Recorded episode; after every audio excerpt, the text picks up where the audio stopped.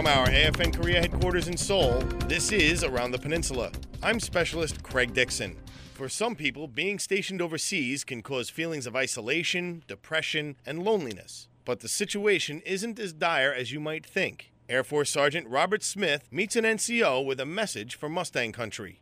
Work, school, family, and friends can create additional stress in our lives, and sometimes people don't know how to deal with it. That's where Staff Sergeant Don McKenzie and the staff at the Osan Mental Health Clinic can help. They can teach skills to help you deal with stress and what to look out for as a wingman. Behavior changes, the way they talk, even facial expressions to, to responses. If it's just something that's not normal, what you see every day, then it's something to at least question and be direct. The mental health clinic has had a negative stigma in the past because airmen think getting treatment will hamper their career. But Staff Sergeant McKenzie says that's not the case in most circumstances, and that it's most important for the airmen to get help so their health isn't put in jeopardy. Air Force Sergeant Robert Smith, Osan Air Base, Korea. For airmen at Kunsan, developing a strong relationship with the host nation can strengthen a wing and build friendships. Specialist Sabrina Black tells us about a group of airmen who are expanding their community through soccer. What better way to create camaraderie between two nations than with a friendly game of soccer? Crowds cheered as the Kunsan Air Base soccer team took on the Korean National Police of Gunsan City.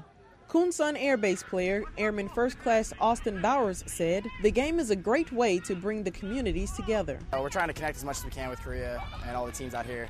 So it kind of brings us all together, you know. You know, more people come out here, the better off it'll be. You know, we like having tons of people out here. By the end of the first half, the Korean Forces team led with one goal. During the second half, the Kunsan Air Base team scores a goal to put the score at 1 and 1. Both teams attempted to score goals as the game went into overtime. Korean National Police player Moon Song Tae describes his expectations of the game. I was happy to have a fair play with them. It was a great game. The bond that was created between the two teams was more of a reward than a winning title as the game ended in a 1 to 1 score. 8th Fighter Wing Commander Colonel John Dolan shares his thoughts about the importance of building a relationship to completing the mission. We can't do our mission without our hosts here in, uh, in Gunsan City.